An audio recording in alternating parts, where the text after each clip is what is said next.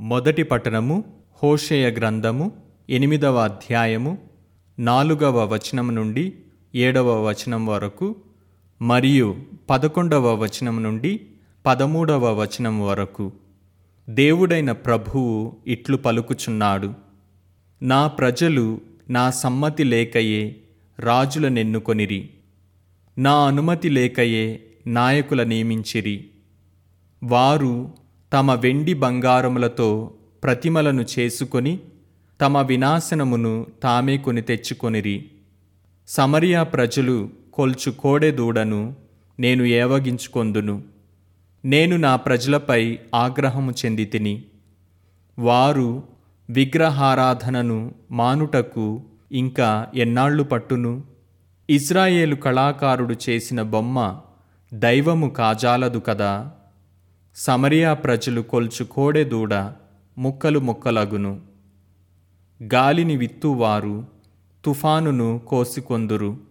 వెన్నువేయను పైరు పంట ఎట్లు పండును? ఒకవేళ పండిన అన్యజాతి వారు దానిని అపహరింతురు. పీఠములు నిర్మించిరి కాని ఆ బలిపీఠములతో పాటు వారి పాపస్థలములు పెరిగిపోయినవి. నేను ప్రజల కొరకు పెక్కు ధర్మశాస్త్రములు వ్రాసి తిని కాని వారు వానిని అన్యుల శాసనముల వలె నెంచి తృణీకరించిరి. వారు నాకు బలిపశువులను అర్పించి ఆ పశువుల మాంసమును భుజించుచున్నారు. కాని యావే ప్రభువునైన నేను వారి వలన ప్రీతి చెందనైతిని నేను వారి పాపములను జ్ఞప్తికి తెచ్చుకొని వారిని శిక్షింతును. వారు మరల ఐగుప్తునకు వెళ్ళిపోవలసినదే. ఇది ప్రభువు వాక్కు సర్వేశ్వరునికి వందనములు.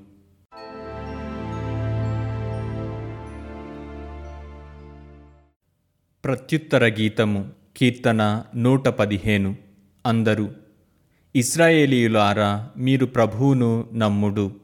ఇస్రాయేలీయులారా మీరు ప్రభువును నమ్ముడు. మన దేవుడు స్వర్గముననున్నాడు. ఆయన తనకు ఇష్టము వచ్చిన కార్యమెల్లా చేయును. వారి విగ్రహములు వెండి బంగారములతో చేయబడినవి. నరుల హస్తములు వానిని మలచెను. అందరూ ఇజ్రాయేలీయులారా మీరు ప్రభువును నమ్ముడు. ఇజ్రాయేలీయులారా మీరు ప్రభువును నమ్ముడు. వానికి నోళ్ళున్నవి కానీ అవి మాటాడలేవు. కన్నులున్నవి కానీ చూడలేవు. చెవులున్నవి కాని వినలేవు ముక్కులున్నవి కాని వాసన చూడలేవు. అందరూ ఇజ్రాయేలీయులారా మీరు ప్రభువును నమ్ముడు. ఇజ్రాయేలీయులారా మీరు ప్రభువును నమ్ముడు. చేతులున్నవి కాని స్పృశింపలేవు కాళ్ళున్నవి కాని నడువలేవు. వాని గొంతు నుండి ఒక్క మాటయు వెలువడదు. ఆ బొమ్మలను మలచిన వారు వానిని నమ్మువారు వాని వంటి వారే అగుదురు. అందరూ ఇస్రాయేలీయులారా మీరు ప్రభువును నమ్ముడు. ఇస్రాయేలీయులారా మీరు ప్రభువును నమ్ముడు. ఇస్రాయేలీయులారా మీరు ప్రభువును నమ్ముడు. ఆయన మీకు డాలును ఆదుకోలునై ఉన్నాడు. అహరోను వంశజులారా మీరు ప్రభువును నమ్ముడు. ఆయన మీకు డాలును ఆదుకోలునై ఉన్నాడు. అందరూ ఇస్రాయేలీయులారా మీరు ప్రభువును నమ్ముడు. ఇస్రాయేలీయులారా మీరు ప్రభువును నమ్ముడు.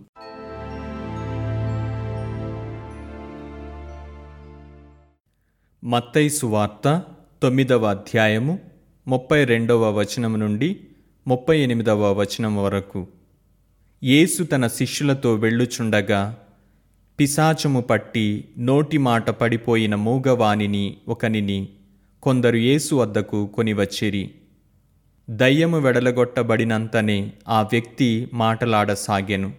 అప్పుడు అచటి ప్రజలెల్లరూ ఆశ్చర్యపడుచు ఇస్రాయేలు జనులలో ఇట్టిది మేము ఎన్నడూనూ ఎరుగము అనిరి.